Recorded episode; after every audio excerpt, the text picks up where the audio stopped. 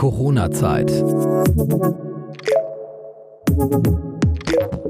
Perspektiven einer neuen Realität. Wenn ich mir den rechten Schuh anziehe, ziehe ich mir Humor an. Und wenn ich mir den linken Schuh anziehe, ziehe ich mir Ziele an. Und dann kann ich mit Humor und Zielen durch den Tag gehen. Er ist Redner, Buchautor, Kolumnist und ist Radiomoderator. Philipp Kaute ist sehr umtriebig und beschäftigt sich seit vielen Jahren mit einem Thema, Humor. Was so einfach klingt, präsentiert er sehr facettenreich, oft auch vor Live-Publikum. Aber das ist unter den aktuellen Gegebenheiten fast unmöglich. Herzlich willkommen zur Corona-Zeit. Mein Name ist Steffi und ein herzliches Hallo an dich, Philipp. Ja, hallo allerseits. Hallo Steffi. Schön, dass ich dabei sein darf.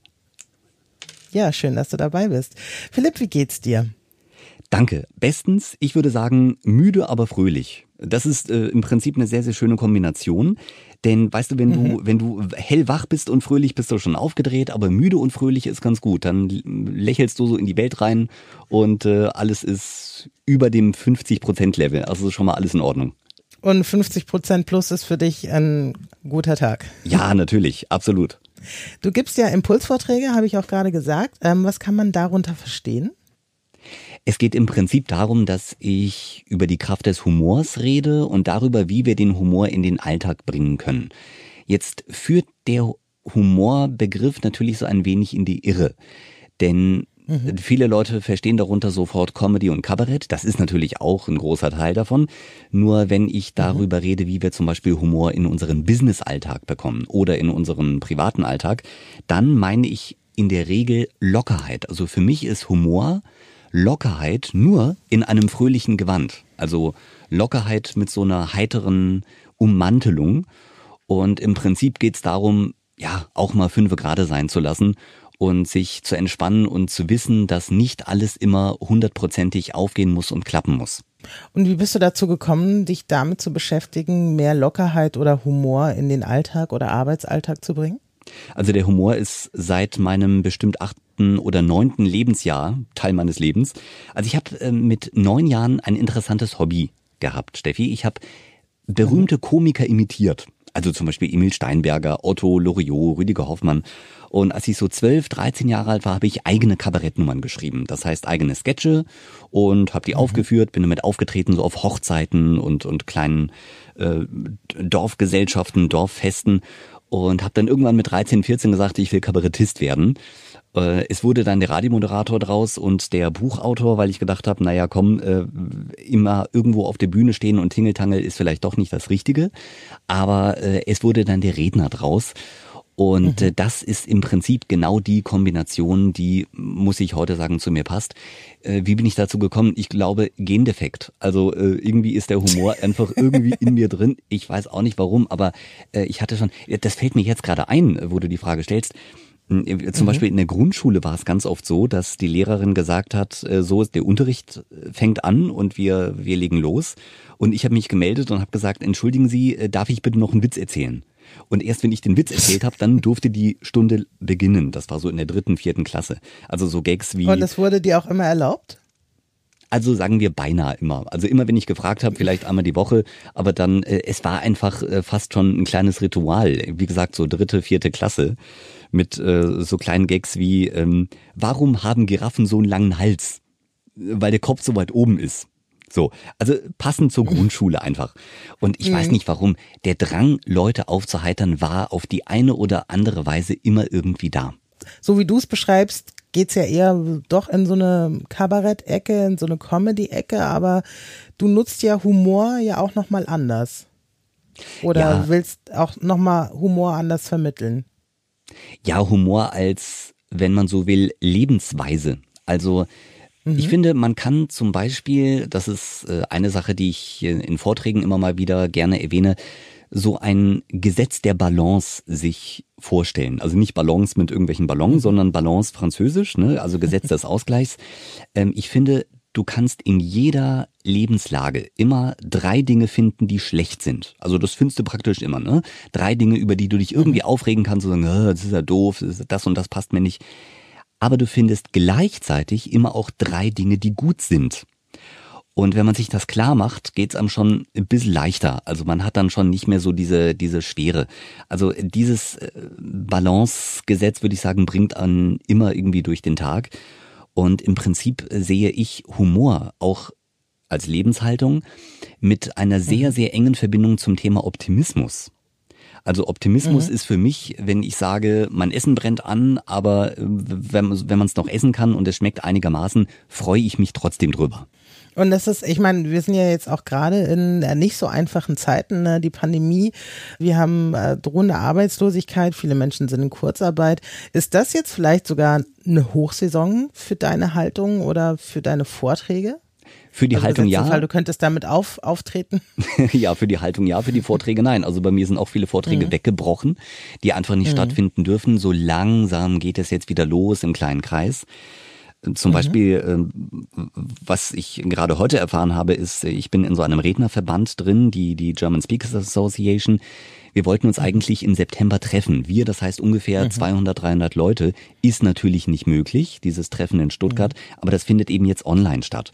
Und äh, ich glaube, wir alle ähm, sind insofern Optimisten, als wir uns alle ändern und nun wirklich dieses Online-Thema, was ja jahrelang uns schon irgendwie beschäftigt hat. Und wir, es war ja wie so ein Damoklesschwert. Ne? Allen wurde gesagt, mhm. ja, irgendwie online müssen wir langsam mal was machen. Ja, das stimmt, das recht. Jetzt haben wir uns alle ein Stück weit bewegt und ich stelle sogar die Behauptung auf, äh, die meisten, die berufstätig sind, sind jetzt online deutlich stärker vertreten als noch vor einem halben Jahr. Also wenngleich wir mhm. nicht alle Experten sind, also ich auf keinen Fall, aber es hat schon mal etwas gebracht. Wir haben uns in diese Richtung bewegt und äh, ich durfte zum Beispiel neulich, äh, was auch sehr, sehr angenehm war, äh, bei der Leuphana Universität in Lüneburg einen kleinen Vortrag halten über Humor mhm. und Kommunikation vom Wohnzimmer aus. Ja, ich meine, wo hast du das? Du trinkst deinen Kaffee zu Hause und erzählst ein bisschen was in die Welt. es hat natürlich Vorteile, aber ähm, ich glaube, diese Corona-Zeit hat auch eines gezeigt, so, so schön und wichtig online ist. Aber ich glaube, wir Menschen, und es ist jetzt nur eine Vermutung von mir, aber mhm. basierend auf diesem aristotelischen Gedanken, dass wir soziale Wesen sind, wir wollen uns treffen, wir wollen uns sehen, wir wollen mhm. Hände schütteln und wir wollen uns in den Arm nehmen und uns mal drücken. Und ich glaube, diese Sehnsucht wird immer größer und ich glaube, je größer diese Sehnsucht wird, desto disziplinierter müssen wir alle sein. Aber hilft ja nichts.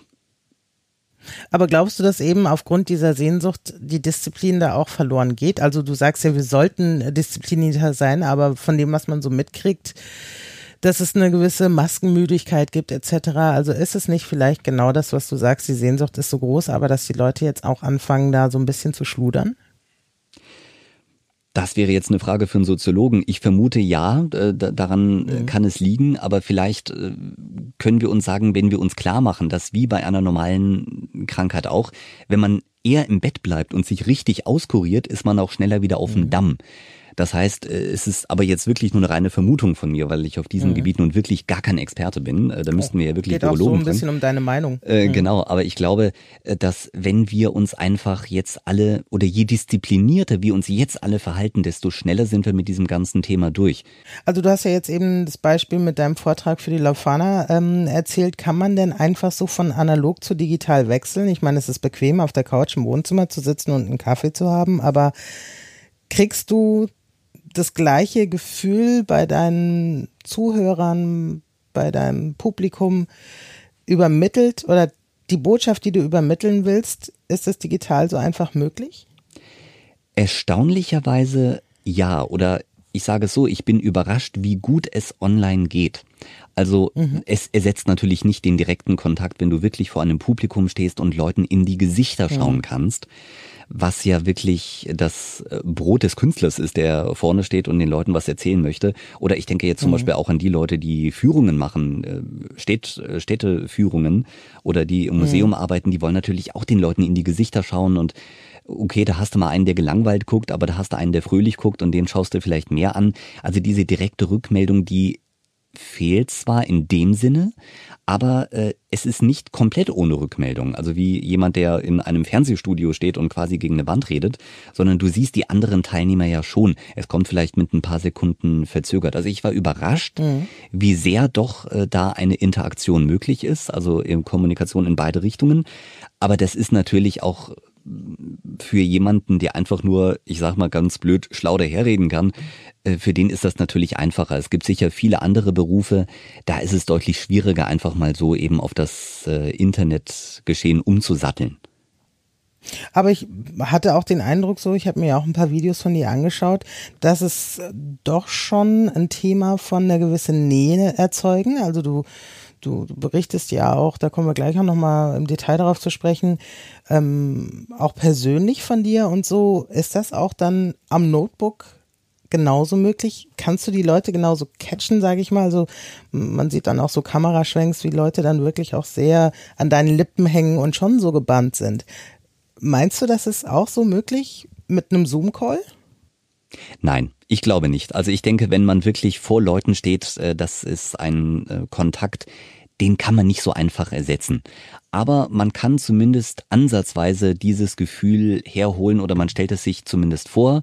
Also es ist ja zum Beispiel auch äh, hilfreich, wenn man mit jemandem telefoniert. Also wenn wir jetzt an Leute denken, die arbeiten in einem Callcenter zum Beispiel oder äh, Kundenmanagement mhm. oder Leute, die irgendwie After-Sales-Management betreiben, die sehen die Leute ja auch nicht, wenn sie mit denen telefonieren. Aber man kann ja äh, sich zumindest vorstellen, wie sich derjenige fühlen könnte und das hilft auch schon sehr. Also äh, ich stelle mir manchmal, wenn ich unangenehme Telefonate habe, jemanden vor, der lächelt und äh, dann mhm. fällt es mir plötzlich leichter, äh, freundlicher zu sein oder vielleicht frischer zu klingen. Und komischerweise, schwuppdiwupp, ist der andere auch, ich will nicht sagen direkt freundlicher, aber äh, das Eis ist gebrochen. Also das funktioniert manchmal. Aber wie gesagt, der direkte Kontakt ist einfach äh, 1A und ich glaube, wir sind Wesen aus der Natur. Und wenn Corona vorbei ist, dann werden wir uns alle freuen. Und uns alle in den Arm nehmen. genau. Du machst ja auch Lachseminare, ne? Machst du die noch? Also, ich glaube, du sprichst etwas an. Ich habe einmal eine gewisse äh, Zeit für eine Lach-Yoga-Vereinigung einige Veranstaltungen moderiert, bin aber selbst immer nur als Moderator und Kabarettist auf der Bühne und äh, habe ansonsten Kopf, du. Hm. hab ansonsten äh, Stand-up-Comedy gemacht, genau. Aber das äh, ist heute mittlerweile so, dass ich wirklich äh, mich auf auf Vorträge und auf ja ganz normale klassische Reden und und äh, Keynote sagt man heute, wenn es wenn es ein bisschen persönlicher ist, konzentriere und äh, den mhm. Leuten einfach Optimismus vermitteln will, was ich äh, im Prinzip das, was ich in Büchern schreibe, das äh, erzähle ich den Leuten, damit sie äh, einfach schon mal ein bisschen was mitnehmen können. Also was ich ganz gerne erzähle, ist äh, der der Trick mit dem Zähneputzen, weil wir denken ja ganz oft, an Dinge, die in zehn Jahren sind oder die in fünf Jahren oder in 15 Jahren sind. Ne? So, oh mein Gott, also wie, wie wird das werden? Wie, wovon soll ich in zehn Jahren leben? Wovon soll ich in 15 Jahren leben? Ist natürlich eine berechtigte Frage, die bei jedem, der auf, der freiberuflich arbeitet, immer mal wieder auftaucht. Natürlich bei mir auch. Mhm. Mir ist dazu mal eingefallen, das ist mir äh, im Jahr 2004, lustigerweise weiß ich sogar genau den Monat, es war im August 2004, ist es mir eingefallen beim Zähneputzen.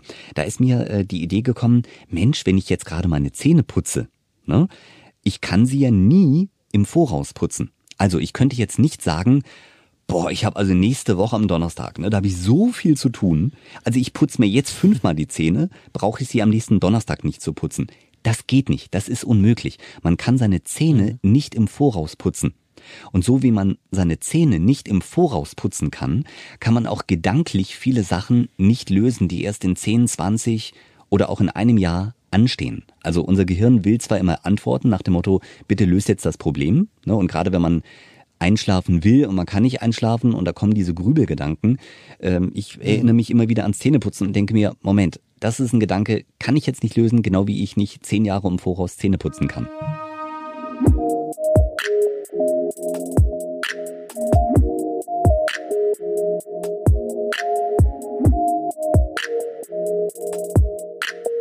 Und das beruhigt dich dann innerlich? Kannst du es dann damit abschließen und einschlafen? Mich beruhigt das und äh, wobei was mich persönlich auch noch sehr, sehr beruhigt, ist klassische Musik, aber das ist jetzt wieder eine, eine eigene Sache. Und äh, es, es hilft einfach so ein bisschen die wenn man irgendwie mal überfallen wird von so Grübelgedanken, was bei allen Menschen so ist. Also ich kann jemanden, der jetzt zuhört und sagt, ah nee, ich grübel ab und zu mal, bin, ist, ist mit mir irgendwas verkehrt. Nein, es geht allen Menschen so, weil äh, wir alle so viele Gedanken jeden Tag im Kopf haben. Ähm, übrigens auch eine interessante, eine interessante Sache, die man mal äh, versuchen kann, äh, wenn man sich mal hinsetzt für fünf Minuten auf einen Stuhl und dann einfach nur die Augen mhm. zumacht, plötzlich kommen Gedanken. Und dann versucht man einfach mal äh, an nichts zu denken. Es kommen automatisch Gedanken, die kommen hoch. Ja, das ist wie, wie auf einer Autobahn kommen immer Autos vorbei. Und äh, das heißt, abschalten kann man sie nicht. Aber man kann, und das äh, braucht man ja nur eine Meditations-CD zu kaufen, ähm, man kann lernen, sie zu beobachten. Und schon ist eine Distanz da und sie überfallen einen nicht mehr. Das, was heißt beobachten? Man setzt sich nicht damit auseinander, man nimmt sie nur zur Kenntnis, oder? Ja, du sagst ja zum Beispiel, ach, interessant, dass ich daran jetzt denke oder interessant, dass mir der Gedanke jetzt kommt. Will ich ihn weiter mhm. verfolgen? Kannst du ja, kannst du nein sagen. Ne? Ja, aber also kann man sich damit wirklich selbst überlisten? Ich glaube nur begrenzt. Aber wenn es für ein paar Minuten hilft, ist es ja, äh, ist es ja schon mal eine Hilfe. Also das, äh, das ist ein, ein äh, Teilbereich so ein, so ein aus dem aus dem Optimismus. Ne? Also weil du eben gefragt hast, was sind so äh, was, was genau machst du mit, mit Humor auf der Bühne? Also das mhm. äh, sind so kleine Geschichten, ähm, die, und was ich auch sehr, sehr wichtig finde, ist ähm, bereit sein zu scheitern. Wir wollen ja nicht scheitern, aber es macht einfach einen Riesenspaß, wenn man das einmal überwindet. Ich kann vielleicht eine Sache erzählen, da war ich elf oder zwölf Jahre alt. Und wir hatten, also ich bin ja aufgewachsen in Wiesbaden, wir sind ja beide Hesse, gell? Das äh, wissen die mhm, Hörer gar nicht. Ist richtig. Und äh, es gibt in Wiesbaden das Wilhelmstraßenfest. Das ist so ein Riesenstraßenfest oh, und äh, da ist ein Sänger aufgetreten aus Kanada, der hat da so gesungen und äh, ich hatte damals schon so ein paar kleine kleine Witze parat und ein paar kleine Sketche und habe, äh, wie gesagt, mit elf oder zwölf Jahren habe gedacht, hm, eigentlich wäre es doch cool, da auf dieser Bühne zu stehen. Und das waren so ungefähr 80 Zuschauer. Es war also im Sommer oder Spätsommer. Und irgendwann ging dieser Kanadier, dieser Sänger mit seiner Gitarre, irgendwann ging der von der Bühne und hat eine Pause gemacht. Der hat ins Mikrofon gesagt, mhm. I need a break. So. Und ich habe kurz überlegt, habe zu meiner Mutter geschaut. Sie sagte, ja, wenn du willst, mach. Und ich bin hin und ich, jetzt kannte ich ja, ich hatte glaube ich ein oder zwei Jahre Englisch, also mein Englisch war noch äh, wirklich sehr, sehr schlecht und ich habe mit paar Brocken Englisch versucht, ihn zu fragen, ob ich mal fünf Minuten auf die Bühne darf ne? und ob ich mal was erzählen darf. Und Auch er, während er Pause macht, oder? Genau, genau. Und er schaute mich an, ganz mhm. kurz, sagte, you mean on the stage? Also in dem Moment habe ich gelernt, dass Stage Bühne heißt. Das wusste ich bis dahin nicht. Und jetzt sagt, mhm. yes, yes, Stage. Und äh, Kanadier sind locker drauf. Der sagte, oh, go ahead, okay. Und äh, mhm. bin dann auf die Bühne. Und dieser Moment, wenn du, wenn du auf diese, diese Stufen hochgehst, dann macht dein Herz mhm. bum, bum, bum, bum. Und du denkst, oh Gott, habe ich mir das, jetzt habe ich mir das ja wirklich angetan. Aber wenn du diesen einen Schritt noch weitergehst und dann anfängst, die ersten Witze zu erzählen, dann merkst du, hoppla, der erste Gag kommt an, der zweite Gag kommt an und du merkst, ja, ich habe mich überwunden. Und damit meine ich jetzt nicht nur, dass man irgendwie auf der Bühne irgendwelche Witze erzählen könnte oder, oder äh, Vorträge halten, sondern das ist mhm. ja ganz oft so, wenn wir zum Beispiel ein, negativ, ein, ein, Kundengespräch haben und wir wissen, oh Gott, diesen mhm. Esel muss ich anrufen. Je länger du mhm. wartest, je länger du auf dieses Telefon starrst, desto größer und böser wird dieses Telefon. Es hilft nichts, reingreifen, Nummer wählen und Hallo sagen. Es führt kein Weg dran vorbei. Gibst du auch solche Trainings oder so in Unternehmen? Machst du, weil Nein. das ist ja schon jetzt so business-related sozusagen, könnte ja auch für Konfliktmanagement in Büros oder sowas hilfreich sein? Nein, das ist alles aus einem äh, Vortrag Humor und Smalltalk im Business tatsächlich, aber es gibt mhm. sehr, sehr erfahrene Trainer und Coaches, die machen das. Also ich erwähne all diese Sachen ab und zu in Vorträgen, aber äh, mhm. Leute, die sich wirklich tiefgreifend damit auskennen, das sind ausgebildete Trainer und Coaches. Das ist nicht mein Fall. Da sind nicht meine Stärken, aber da gibt's genug Leute, die da wirklich Bescheid wissen. Also ich bin im Zweifel eher der Spaßonkel. Du gibst ja so einen Vortrag und was für Leute kommen da hin? Es Wer ist da so deine Zielgruppe? Zum einen Leute von Unternehmervereinigungen oder es waren, waren Jungunternehmer oder es waren ähm, Studenten und äh, es macht einfach Spaß, da ins Gespräch zu kommen. Oder wenn ich, wenn ich bei mhm. Lesungen Bücher vorstelle, dann geht's genau auch darum, wobei da das Publikum dann wirklich sehr, sehr gemischt ist. Also das ist dann immer von denen, die eben in Buchhandlungen gerade kommen und äh, wichtig ist, also ich habe gar nicht so sehr das Ziel, da irgendwie das, äh, das Leben zu verändern. Ähm, mein Ziel ist erreicht, wenn die Leute mindestens einmal schmunzeln oder sogar lachen. Dann ist das Ziel erreicht. Mhm. Ja, wobei, also wir haben ja am Anfang den Ausschnitt äh, zum Thema Schuh links und Schuh rechts gehört. Ich bin an einer Stelle rausgegangen, die jetzt nicht vermuten lässt, wie es weitergeht, weil deine Geschichte hat ja auch einen ernsten Hintergrund. Worum geht's da? Ich habe da in dem Vortrag, du spielst glaube ich den Vortrag bei Gedankentanken an. Es geht Genau. vor allem um das Thema sich Ziele mit Humor setzen. Da hole ich mal ein bisschen aus. Also ich finde es ja schon ganz wichtig, dass wir uns alle zumindest so kleine Ziele setzen, weil sonst hast du keine Entwicklung, sonst weißt du nicht, wohin du willst. Und äh, Ziele können wirklich, davon bin ich fest überzeugt, einem so eine Zuversicht geben, die einen schwere Zeiten überstehen lässt. Wolfgang Krüger hat einen sehr schönen Satz gesagt. Er hat gesagt, äh, ähm, die Gegenwart kann gut überstanden werden, wenn wir Ziele haben, die uns begeistern. Sinngemäß. Also wortwörtlich hat er es nicht so gesagt, aber sinngemäß. Und ich rede in dem Vortrag bei Gedankentanken über das Thema Mobbing in der Schule, weil ich unter anderem derjenige war, der ausgelacht wurde, der ausgegrenzt wurde, wobei ich einschränkend sagen muss, also es gab Leute, die hat es deutlich schlimmer getroffen. Also meinetwegen auf einer Skala von 1 bis 10, ja, wenn 10 das allerschlimmste Mobbing ist, war ich vielleicht, weiß ich nicht, bei Stufe 5 oder 6 oder so. Aber ich kenne die Situation, wenn Leute über dich lachen und du siehst, dass sie über dich lachen oder dass die Leute deinen Namen rufen und äh, dich nachäffen und sowas. Und dann machst du natürlich etwas, äh, was dich aus dieser Situation rausbringst. Du, du überlegst dir irgendwelche Strategien. Also eine Strategie wäre gewesen, nicht zu tun und sozusagen in der Opferrolle zu bleiben. Das wollte ich nicht. So. Ähm, wir hatten interessanterweise in der Schule oder bei uns in der Klasse ganz grob gesagt zwei Gruppen. Die eine Gruppe, das waren die Siegertypen, das waren die coolen, das waren natürlich die lässigen, das waren einfach die Oberchecker, die, ja, also das waren, das waren die coolen. Und wir hatten die, das klingt jetzt ein bisschen böse, wenn ich das so sage, aber es waren die Loser, es waren die Leute, die so ein bisschen am Rand standen und die fertig gemacht wurden. Und ich habe es mittels Humor geschafft, mich aus dieser Loser-Gruppe sozusagen äh, rauszuquatschen. Ähm, zu den Ganz Siegern kurz, wie alt warst du da? 13, 14, 15 ungefähr. Okay, das war also schon nach der Geschichte mit dem Kanadier äh, auf dem Ja, Wilhelmstraßenfest. ja, genau, genau. Das war ungefähr danach. Und äh, ja, ich meine, ich habe es geschafft, ähm, mich aus dieser Loser-Gruppe rauszuquatschen. Das klingt jetzt so böse, ist nicht so gemeint. Ähm, zu den Siegern habe ich nicht gehört, aber zumindest ähm, hatte ich dann irgendwann diese Unabhängigkeit. Und äh, mir hat einfach der Humor geholfen, aus der Opferrolle rauszukommen. Und ich habe dann einfach äh, angefangen, andere, weil ich merkte, ich hatte irgendwie so ein leichtes schauspielerisches Talent oder parodistisches Talent. Ich habe dann Leute nachgeäfft oder, oder sie parodiert, sie imitiert. Und da wussten die Leute, die mir Böses wollten, hoppla, der macht mich nach und äh, untermauert das noch ein bisschen mit Kabarett. Äh, das wird böse. Und dann haben sie mich in Ruhe gelassen, komischerweise. Aber was noch viel Du wichtiger war, hm? was noch viel wichtiger war, ich hatte immer irgendwelche Ziele. Also als ich 12, 13 war, hatte ich das Ziel, ich war damals Leistungssportler, Turner, also ich weiß nicht, ob alle Röhnrad-Turnen kennen. Das sind diese großen Räder, wo man sich reinstellt. Also Hessen ist da sehr, sehr stark. Und äh, ich hatte das, das Ziel, damit Meisterschaften zu gewinnen. Und 1998 war ich deutscher Schülermeister. Und für mich war dieses Training, also das war ja dreimal, viermal die Woche Kadertraining und am Wochenende und äh, auch Wettkämpfe überall in Deutschland. Das war für mich ein Ziel. Ich habe gesagt, ich will eine Medaille im Rhönrad haben. Äh, ob Hessen oder deutschlandweit ist mir wurscht, aber irgendeine Medaille will ich haben.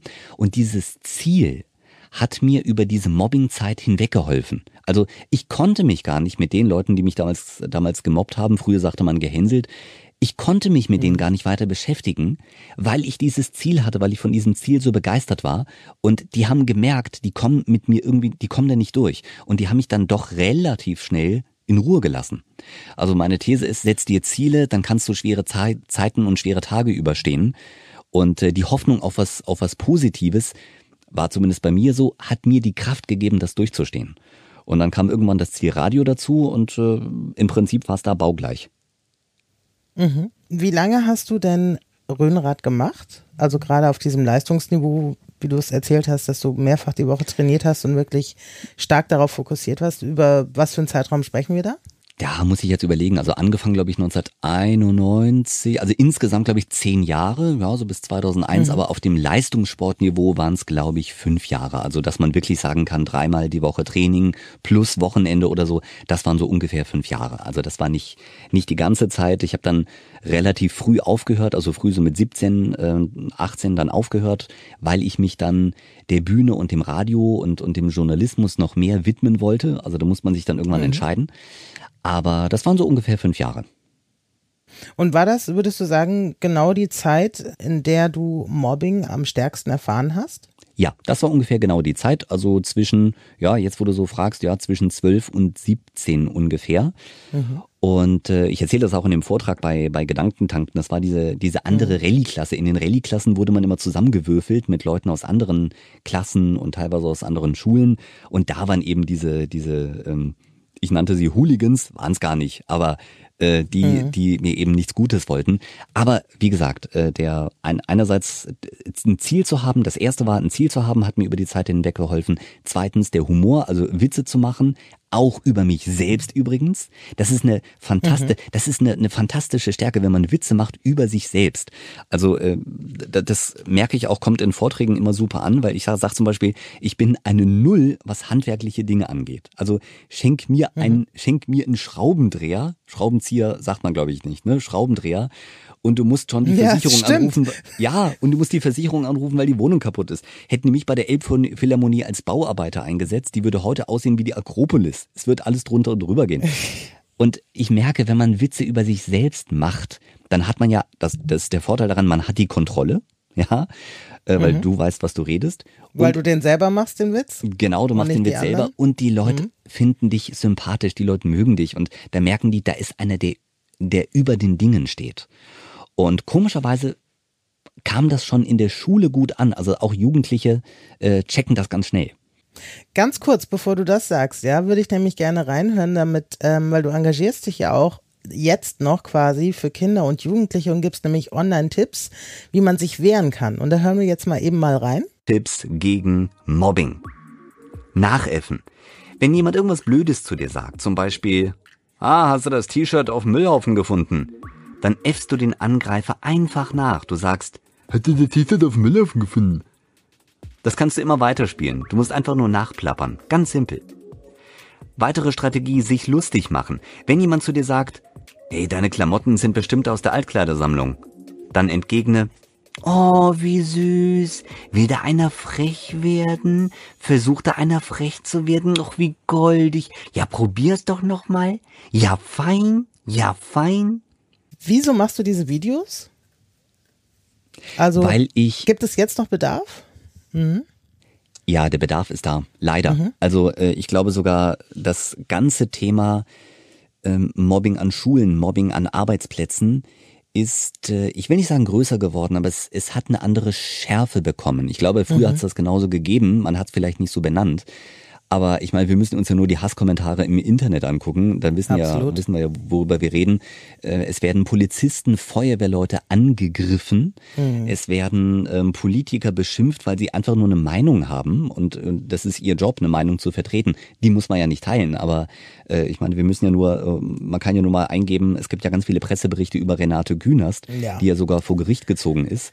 Und ähm, teilweise was, auch verloren sie, hat, ne? Weil ja, unter genau. anderem ein Gericht in Berlin entschieden hat, dass sie in ihrer Position halt äh, sich solchen Anfeindungen halt geben muss, weil sie halt eine Person des öffentlichen Interesses ist. Fand ich schon bizarr. Ja, mhm. also ich finde, man, man muss sich Kritik gefallen lassen, wenn man in die Öffentlichkeit geht, aber keine Beleidigungen und keine, ja. keine Häme und, und Drohungen, und Morddrohungen und so, ne? Das hat ja also Dimensionen, die man äh, genau richtig. Wünscht. Mhm. Und warum ich äh, zum Beispiel jetzt dieses eine Video konkret äh, gemacht habe, war, äh, ja natürlich, also ich will Jugendlichen Mut machen, wenn sie mhm. gehänselt werden, wenn sie, wenn sie irgendwie ausgegrenzt werden. Einmal natürlich mit den Büchern, aber mhm. auch mit diesem Video, einfach weil ich zeigen wollte, das sind jetzt nicht äh, die Strategien, die hundertprozentig immer und in jeder Situation wirken. Nein, das sind sie nicht. Aber sie geben vielleicht äh, Impulse, sie geben vielleicht Ideen. Vielleicht hat dann jemand, der das sieht, viel, viel bessere Ideen. Schön wär's. Also ich äh, gönn's jedem. Weil es, es geht einfach nur darum, dass man irgendwas tut. Also mhm.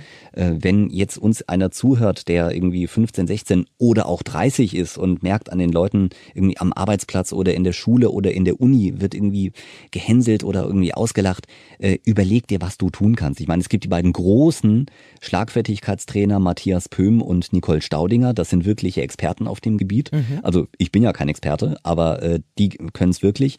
Also was ich damit sagen will, man kann irgendwas tun und man kann sich Antworten zurechtlegen. Und, äh, aber du sagst auch ganz klar, man sollte was hm? tun, ja? Man sollte das nicht ähm, also es gibt ja Leute, die sagen, ja, ignoriere das, hör doch nicht auf den, der redet eh nur Blödsinn oder sowas, lass es an dir abprallen, du solltest dir ein dickeres Fell. Also du rätst schon zu Action. Also es kann ja so eine Mischform sein. Wenn ich zum Beispiel äh, wenn mir jemand irgendwie blöd kommt und äh, ich liebe ja, ich liebe ja zum Beispiel gerade am Arbeitsplatz. In der Schule kommt es nicht gut an, aber an Arbeitsplätzen äh, lateinische Sätze. Das ist ja immer meine Empfehlung, ne? Lateinische Sätze. Jemand kommt dir blöd und sagt, äh, na ihre Quartalszahlen lassen aber auch zu wünschen übrig und äh, so, so, so, so mittendrin einfach, ne? Mhm. So, dass, dass du dann sagst, De minimis nun curat lex, Herr Kollege. Und dann gehst du deines Weges. De minimis nun curat lex, lateinisch heißt, das Gesetz kümmert sich nicht um Kleinigkeiten. Warum so eine lateinische Antwort? Der Typ, der dich angreift, verbal, der versteht nicht, was du gesagt hast, in 90 Prozent der Fälle. Und selbst wenn er es versteht, also wenn er ein Lateinkenner ist, dann merkt er, ach hoppla, ist vielleicht doch nur eine Kleinigkeit. Mhm. Also, was ich damit sagen will, ist, es ist, das wäre zum Beispiel eine von zigtausend Möglichkeiten, um auf so eine Verbalattacke zu reagieren. Und das wäre zum Beispiel so eine Art, dass du es, dass du ihn links liegen lässt, dass du so eine, so eine lässige, ach komm, ja. Also. Aber du reagierst schon drauf. Ich reagiere schon drauf, mhm. weil äh, man sich, das hängt immer sehr, sehr stark von der Situation ab, wo man einfach nur lächelt. Aber geht es schon darum, sich in irgendeiner Form zu behaupten? Also vielleicht sich behaupten, sich seine Würde nicht nehmen zu lassen. Mhm.